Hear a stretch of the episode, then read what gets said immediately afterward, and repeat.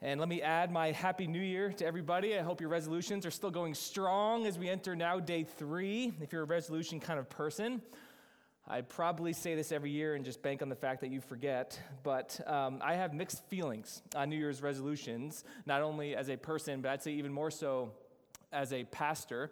But before I get into it, let me just give you a plug for our podcast, Grace Extended. This past week on Thursday, Steve, who hosts our podcast here at Grace, had Pastor Joe and Christy Scarpa, our women's ministry director, on to talk about New Year's resolutions.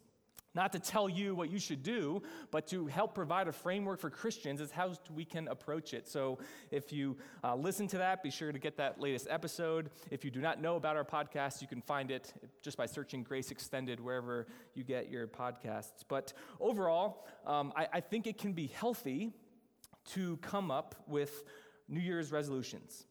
It can be a healthy process. To do introspection, to examine our lives, to examine our marriages, our lifestyle habits, our routines, right? To have some goals and then to put together a plan to accomplish those goals. We know even as believers, we have the book of Proverbs, which is a book on wisdom, talks a lot about planning, right? Did you know that in the book of Proverbs? You will find a lot of Proverbs that talk about the wisdom of planning and planning well. Proverbs 21, verse 5, the plans of the diligent leads surely to abundance. So it can be a healthy process, but where I get concerned pastorally is how quickly resolutions really just become rooted in all the things you hate most about yourself, right? And then we tie these resolutions to our inherent value, to our worth as human beings, as opposed to finding our value and our worth in who God says who we are and what God has already done in us, right? So it's dangerous when the underlying thought is, if I just lose enough weight in 2021, I will be more lovable by myself and the people in my life. Or if I just go to the gym and I put on this amount of muscle, I will be more attractive. I will be more desired by others. Or if I save enough money in 2021 to buy that house or a boat or to get a bigger 401k, then I will truly be secure and will gain the respect that I crave from others. As Christians, this can be especially tricky ground to maneuver when our resolutions are spiritual, right? But the motivation is that if we do these things, we'll be more loved and accepted by God. So people will often say, I want to read my Bible more in 2021. Or I want to pray more, or I want to go to church more often, or I want to serve more, or give more. And to all that, I say yes and amen. Those are great goals, great desires. But if the motivation for those things is that you will be more approved and more loved by God if you do them, or that God will ensure you're going to have a great year in 2021 coming off of a bad year in 2020, as long as you do those things, now it's dangerous. So as we begin a new year and a new sermon series, I want us to know this to start. It is good to strive for both spiritual and physical health. It's good to put plans together to accomplish them. But I want you to know that for the children of God, those who have been saved by faith alone and Christ alone because of his resolution to redeem and restore your soul, there's nothing you can do that will make God love you more than he already does. And there is nothing you can fail at that would make God love you any less. And ironically, if you keep that mindset at the front and center, you will be more effective in carrying out whatever resolutions or goals you might have for this year. So New Year's resolutions, they are best if you have them, not to be loved by God and approved by others, but to glorify God and serve others, okay? Don't do a resolution to be loved by God and approved by others. Do a resolution to glorify God and serve others. So you want to lose weight and get fit in 2021? Do it. Go for it. Go all out. But let that motivation be that, now, if I'm healthier physically, that I'll have more energy to do the things that God has called me to do in life, to pour myself out for others, and to have a longer-lasting, healthy lifestyle as much as I can control it. Or if you want to read the Bible more in 21, you want to read the whole thing in 2021, do it. Get on that plan. Get through Leviticus. I promise you'll get through it, and it'll get better.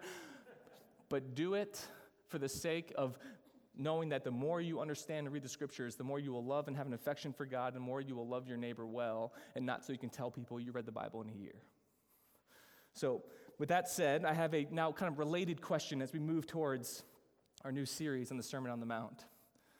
If you expand the lens beyond 2021, have you ever thought about what you want to be true of you 10 years from now?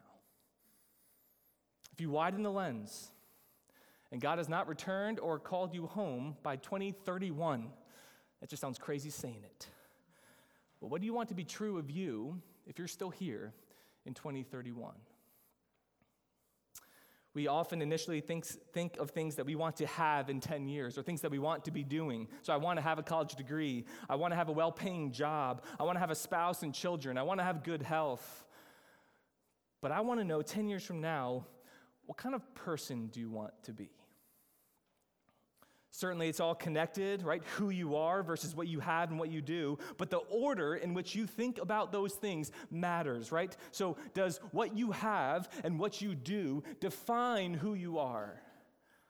Or, hang with me, does who you are, and specifically whose you are, define what you have and what you do?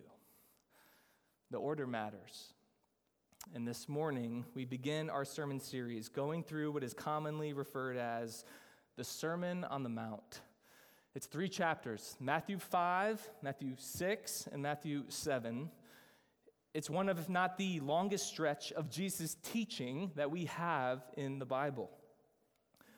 And we're going to be in this for a while, right? We're going to take our time in this series. And here's the main point of the entire series up front in a line. Ready? God's desire for your life is that when you think about who you are, you first and foremost think about being in Christ and then live accordingly. Sermon on the Mount line, when God's desire for your life is that when you think about who you are, you first and foremost think about being in Christ and then live accordingly. So this morning, we're going to have kind of a slow entry into these passages. I want to first kind of share several reasons as to why we're doing this series right now. Why are we going to take time, about 6 months, Lord willing, to go through 3 chapters in the Bible? As opposed to last year, we went from January to August in 40 chapters in the book of Exodus. Why now? Why this slow? And then we'll just get a taste of the opening verses of Matthew 5. So 5 reasons why we're preaching through the Sermon on the Mount at Grace Church. Number 1, it's commonly referenced. It is perhaps the most quoted portion of the entire Bible, right? By both Christians and non-Christians, by those in the church and those outside the church. In fact, people outside the church, in kind of the Western context that we live in, will often reference this Sermon on the Mount without even realizing it's in the Bible. And within the church, I mean, if you just kind of scan through your Bible and all these sections and headlines of Matthew 5, 6, and 7, you see familiar ground. The Beatitudes, the Lord's Prayer, being salt and light, loving your enemies, judging others. You have this long list of commonly referenced topics and teachings.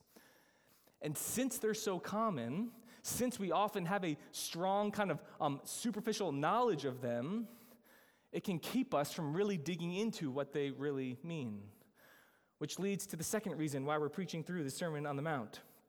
Number 2, they're commonly referenced wrongly. You see, familiarity with the Bible is both a blessing and a curse. And while seemingly no section of the Bible is read more, the parallel truth is that no section of the Bible, I think, is referenced and applied more wrongly than the Sermon on the Mount. Okay, so this is important, right? If you just want to give me 5 minutes and you're like, I'm giving you 5 minutes in your sermon, let this be the 5 minutes, okay? Dial in with me. Because understanding what I'm about to say will shape the next 6 months for you in this series and the sermons that you'll hear at Grace Church. All right, was that dramatic enough for you? All right, are you listening? 2 predominant wrong ways to interpret the Sermon on the Mount. That I think there's certainly more, but I think they all flow from these 2 predominant reasons. Number 1, all law and no grace. All law and no grace. That the Sermon on the Mount is a collection of Jesus' teachings and a collection of his moral sayings, and this is a guidebook to be a good person. That if you just obey the Sermon on the Mount, then you will be accepted by God and you'll do a lot of good in your community.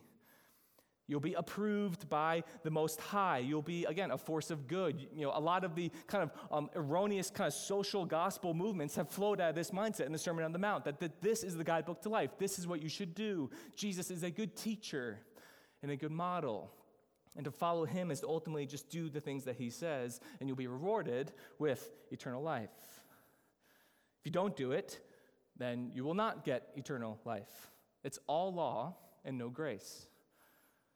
The second way to interpret the Sermon on the Mount wrongly: all grace and no law.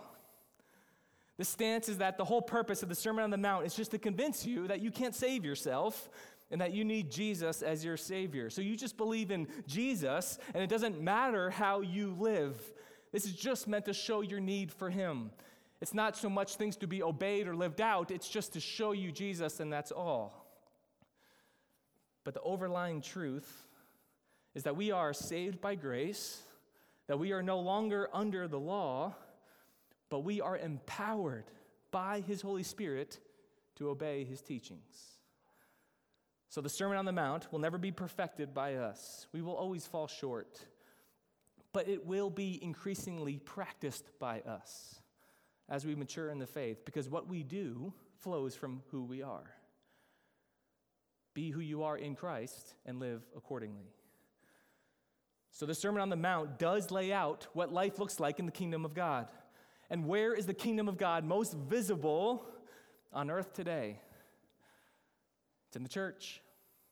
We should not expect the world to act like the church.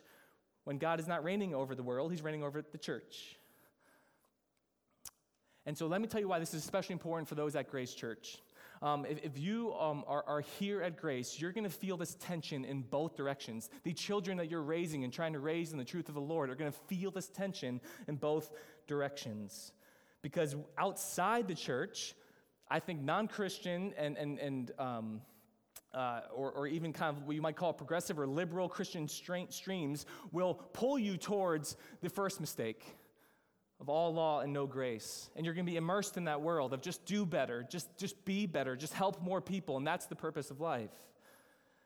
But then in this church, where I'd like to think we take doctrine seriously, we're people of the Reformation, we talk a lot about faith alone and Christ alone, the authority of Scripture alone, if we're not careful, we and the children we're raising will get this idea that's just about believe in Jesus and it doesn't matter how you live, that works just don't matter at all. And so at Grace Church, you're going to feel tension of both these directions throughout your life. And it's important to know what's the real right way. Second reason, which leads to the third. The Sermon on the Mount equips Christ-centered living. Sermon on the Mount equips Christ-centered living.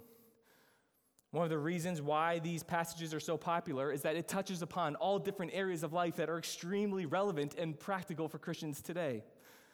And one thing that we constantly talk about at Grace Church, one thing that we constantly, I just want to say it as often as I can, is that one of our focuses and hopes for you at Grace Church is to move from a place where Christ is a part of your life to Christ being the center of your life.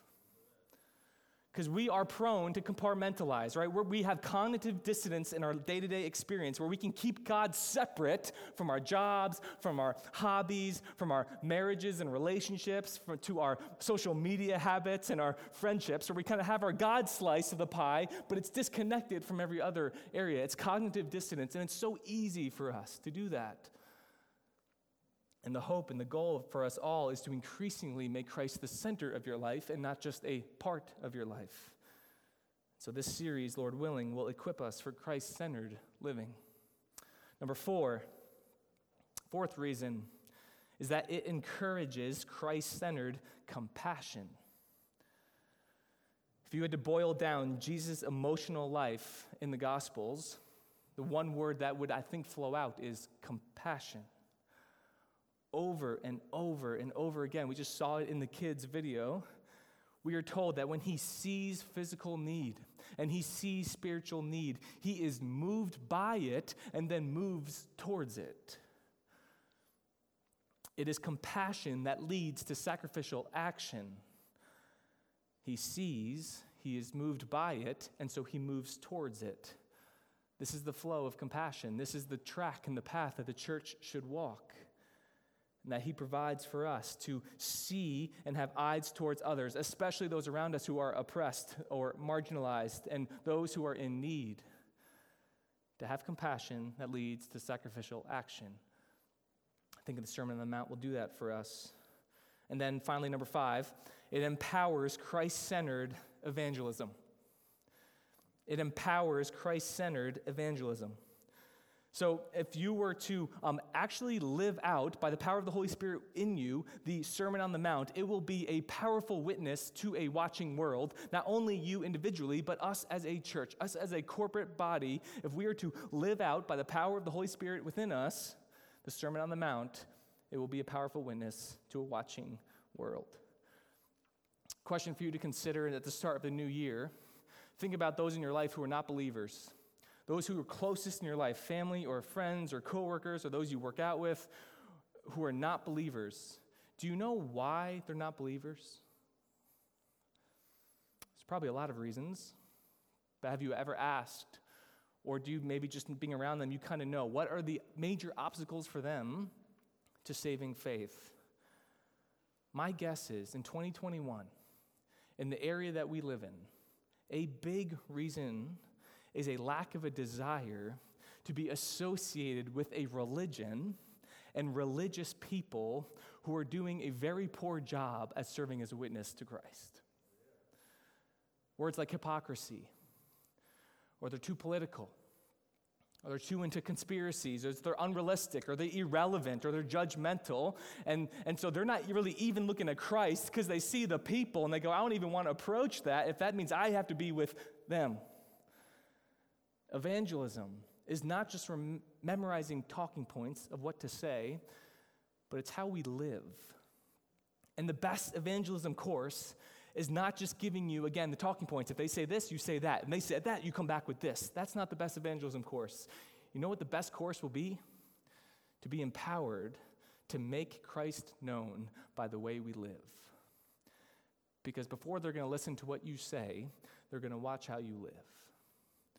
Sermon on the Mount, Lord willing, will empower Christ-centered evangelism for us this year. So those are 5 reasons. There are probably plenty more, but those are the primary 5 I want us to just be thinking about, swirling through our minds over the next 6 months. With that said, we're going to dip our toe in the water this morning. Just the first 3 verses of Matthew 5. You're probably like, Pastor, you asked me to open Matthew 5 like 15 minutes ago. All right, why don't we get into it? We're getting to it now. Matthew 5, 1-3. Seeing the crowds, he went up on the mountain. And when he sat down, his disciples came to him. And he opened his mouth and taught them, saying, Blessed are the poor in spirit, for theirs is the kingdom of heaven. The author of this gospel, Matthew, does not spend a ton of time setting up the context of this teaching. In his gospel, many of you know, the first 2 chapters are really the birth narrative, the Christmas story of Jesus, right? He and Luke are the only 2 of the gospel writers that tell that story that we know so well. And then there's basically no information on Jesus' next 30 years of life.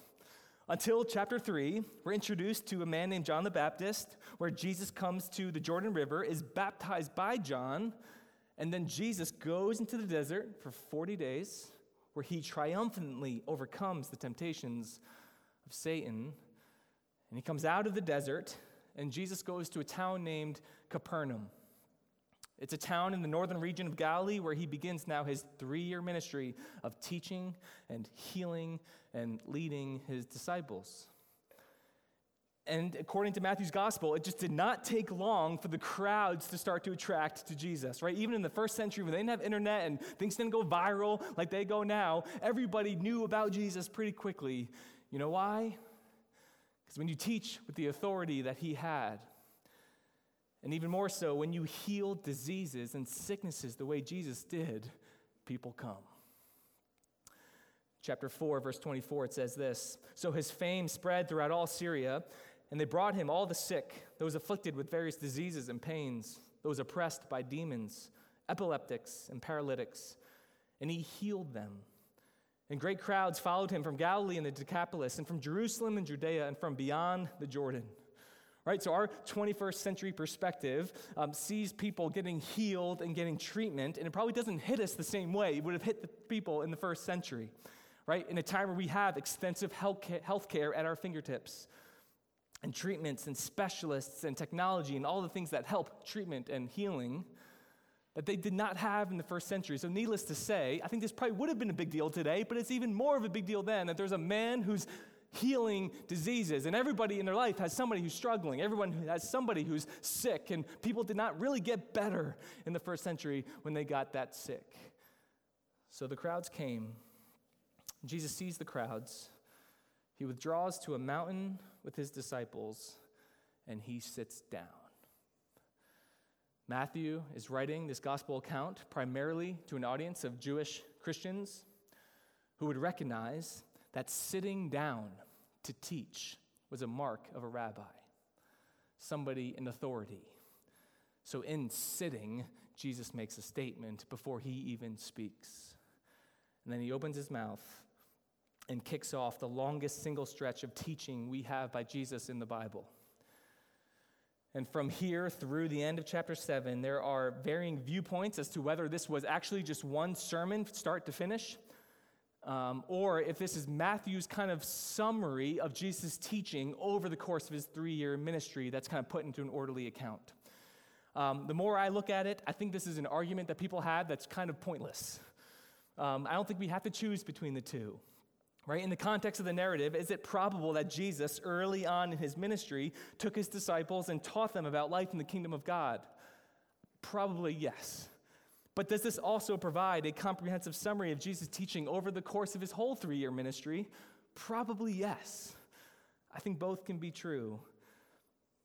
But nonetheless, we get to the first line, which I believe is the most important line of the whole sermon. Blessed are the poor in spirit, for theirs is the kingdom of heaven. The Sermon on the Mount really breaks down into two sections. Verses 3 through 16 of chapter 5 provide the general character that describes a believer. Verses 3 through 16 provide the general character that describes a true believer. And then from verse 17 of chapter 5 all the way to the end of chapter 7 describe the particular actions that flow from that character. So remember the main point of this whole series from earlier. God's desire for your life is that when you think about who you are, you first and foremost think about being in Christ and then live accordingly. Verse 3 is the first of what is famously called the Beatitudes. Beatitude comes from a Latin word that means both blessed and happy. And various translations will translate that different ways. But blessed or happy are the poor in spirit, for theirs is the kingdom of heaven. So for the rest of our time this morning, I just want to take a few minutes to break that down. What does it mean to be blessed? Number one, it means to be spiritually empty in self. To be spiritually empty in self. When it comes to the Sermon on the Mount, we tend to focus first on what should we do? Well, what do I need to do? I'm a Christian. What do I need to do? Or what should I not do? But there is a definitive order to this sermon, and beyond that, a definitive order to all the Beatitudes themselves. That there's a reason why Jesus starts with this, especially for us today reading in our fast-paced, highly productive context where we just want to do something. Just tell me what I need to do. I think when you ask the majority of self-professing Christians in America why they are Christians, hey, you're a Christian, why are you a Christian? The majority of people will begin to list the things they do. And while it is true that being a Christian involves action, certain things you do, other things you don't do, it never starts there. It starts with who you are. And the first thing Jesus says about the character of those who are part of the kingdom of heaven is that they are poor in spirit. The Bible as a whole, the Sermon on the Mount in particular, is not merely a guidebook to right living, right? We said that earlier. It's not just people who will learn how to do the good works and then get the instruction of what to do for good works, and that those who do the good works then become full. That's not the message of the Bible. It's not the message of the Sermon on the Mount. It begins with telling you that this message is for those who are spiritually empty. Empty in themselves. And it's not a description of just certain kinds of believers. This is the defining trait of every believer that has ever lived. There is no conversion. There is no adoption of the Father. There is no relationship with the Son. There is no filling of the Holy Spirit without first being empty in ourselves. Mark chapter 2 recounts a time early in Jesus' ministry when he was found to be spending time with tax collectors and sinners and those in the society that were just deplored by the high and mighty. And people would see this man with all this authority and who's healing all these people, spending the time with sinners, and they would say, why in the world would he waste his time with them? And Jesus responded, those who are well have no need of a physician, but those who are sick. I came not to call the righteous, but sinners. This is why Christianity is becoming, and has been, and I think increasingly so, difficult for people to come to terms with. It's the only belief system that says you cannot achieve success or salvation, or blessing, or happiness, or nirvana, or whatever people want to call it, without first acknowledging you cannot do it yourself. Self-filling is the air we breathe in America, right? It's why the self-help section is the largest and best-selling part of every bookstore, to the point where maybe even most books that are marketed as Christian books in the bookstore are really just self-help books that use God instead of worship God. That is why Jesus is teaching them then and us now in such a radical way, because we are all born with a natural bent to self-fill, to find our own way deep within ourselves. If you just dig down deep enough, then you will be able to empower in your own strength. That is the underlying tragic message of every self-help book. And they're divorced from the gospel, and they claim that they're really going to grow you, but the only thing that they're going to grow in you is shame. Because at the end of the day, under all the pretty covers, under all the witty one-liners, the underlying message of every self-help book is always, do better. Hey, do better. My way. Do it this way. But self-help. Do better. And that is a crushing weight to live your life. So just like New Jersey is the only state where you can't fill your own car with gas, so Christianity is the only worldview where you can't fulfill your own life. So next time one of those out-of-staters tries to shame you for not filling your own gas, you just tell them, I get a reminder of the gospel every time I pull into the station. Jesus is telling his disciples, the rest of the world is going to try to distract you from your emptiness and get you to self-fill. I'm telling you, to acknowledge your emptiness. Being poor in spirit is what is the initiating act of God's work in your life. I was talking to Pastor Joe yesterday, and he made the I think, really astute point that being poor in spirit is not just the collection of your moral failures. It's not just all the ways that you have failed in life. It includes all the things about us and that have even happened to us, some of which is out of our control, that render us spiritually empty. Think about your upbringing. Some of you have experienced abuse. Some of you have been either neglected or treated a certain way by people within your own family, maybe your father or mother. Many people have trust issues, very understandably, because they have been burned time and time again. Many have been dealt such a bad hand where you look at their life and just say, man, how could they ever believe in God, that God is good, that he's a good father, when they grew up and nothing outside in their life, that something's outside their control has happened to them. We all have a different story, but Jesus is saying it's not that some people are poor in spirit and others are not, but that everybody is poor in spirit, and blessed are those who know it. God's greatest grace upon your life is giving you the eyes to see your own emptiness. Doesn't mean he enjoys you being the victim of sin, or that he enjoys your sin by any means, because God is light and there's no darkness in him at all. But God's greatest grace upon your life, in his sovereign control over all things, including evil, is giving you the eyes to see your own emptiness. It's not about self-shame, but self-need. And we should feel no more shame in our own emptiness than a baby feels shame for not being able to feed and clothe themselves the moment they're born. Which leads to number two. We're going to move quickly here. Spiritually empty in self, and then spiritually full in Christ. Blessed are those who are poor in spirit. For, that's a ground clause. Like that's a word, right? For, because theirs is the kingdom of heaven. We're going to be talking a lot about the kingdom in this series. And Matthew speaks and emphasizes both the kingdom of heaven and the kingdom of God in his gospel. They're kind of synonymous phrases for him.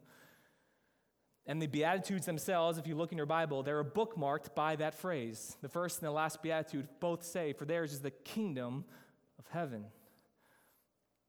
So just to start, the kingdom of heaven is God's kingly rule, his actions, his lordship, his sovereign reign.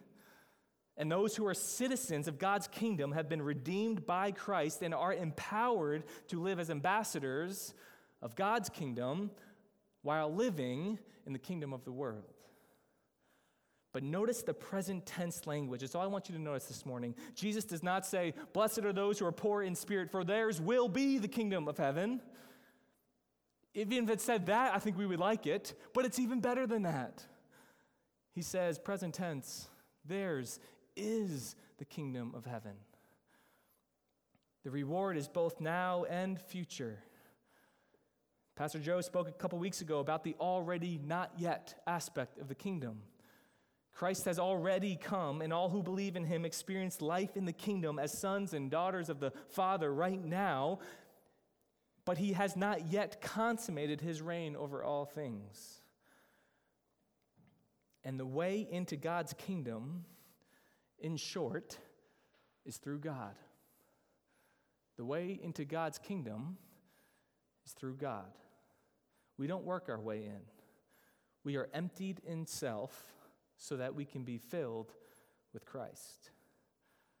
This is why Paul says that to the church in Corinth, we proclaim not ourselves, but Jesus Christ as Lord. Brothers and sisters, if the center of your faith is your actions, that's not salvation. That's not saving faith. But if the center of your faith is Christ, his actions, then we find that we are filled with him and he is enough. This is the riches of poverty. This is salvation and life in the upside-down kingdom. And then finally, number three, when we are spiritually empty in self, and then we're spiritually full in Christ, we live daily in the fullness of Christ. To close out our first sermon in this series, I want to show you the connection between verse 3 and the rest of the Sermon on the Mount that we will eventually see. That this beatitude gets to the center of who we are, spiritually empty in self, so that we can be spiritually filled in Christ. And then it also serves as the basis for how we are called to live every single day. And as the series goes, we will unpack what living in the fullness looks like practically and specifically, because who you are in Christ is what God wants you to think about and then live accordingly. You take any of those away and you're not getting the fullness of God's word. If you try to live accordingly without Christ, you're going to be bankrupt. And if you're going to try and be in Christ but then not live accordingly, you're going to truncate the gospel of what God has given to you. But the thing about life is that it's just so daily, isn't it? Our lives are just days stacked together, days upon days upon days, and we never know what's coming around the corner. Each day has trouble of its own, and many of you are like, man, I'm just trying to make it, like today. And then tomorrow I'm going to wake up, and I'm just going to try to make it another day. And therein lies the point, that we will never outgrow our need for the fullness of Christ. Just like no matter how big of a meal you will eat after church today, you will wake up tomorrow and you know what? You're going to be hungry again. So this beatitude speaks to our salvations in Christ, but it also speaks to our daily need for his fullness to grow in Christ and then be used by God to live out our mission, to glorify his name by serving and pouring ourselves out for others, to make disciples, to grow in our knowledge and affection of Jesus and work to make him known. That's all of our missions. It's your highest calling in life. We're all going to do that separately in different places, in different contexts, with different giftings, but we are all running the same race, pursuing the same mission. As we start a new year, know this, this is your highest calling. There's nothing you can do better in 2021 than to glorify his name by making disciples. And his fullness redefines us and it redeploys us. And so I asked at the start, what do you want to be true of you 10 years from now? Here's an answer we can all have. 10 years from now, if by God's grace I'm still living, I'm called to be empty in self and full in Christ, to live daily as being poor in spirit to the fullness of the glory of God. Let's pray. Father, as we stand here on the first Sunday of a new year, we pray that we can be grateful for new beginnings. In some ways, it's just another day and no different than last week. And yet again, you do give us seasons of life. We're grateful for new beginnings. We're grateful for the opportunity to have a chance to use this as an extra motivation to grow, to change, to move forward and not be stagnant. But I pray, Lord, that we would do that not by trying to make much of ourselves, but by leaning into the truth that we are poor in spirit. Father, there's no more countercultural motivation that we can have in North Jersey in 2021 than to pursue being poor in spirit. And yet I pray that we'd have the courage to do so, so that we can be full in you, Lord. We thank you for what your Son has done. We thank you for sending your Spirit to dwell within us. And we pray that we would see that pathway to growth, to glorify your name, to live out what is true of us, empty in self, full in you. And it's in the name of your Son, Jesus Christ, that we pray. Amen. As we sing and prepare to close our service with the Lord's Supper.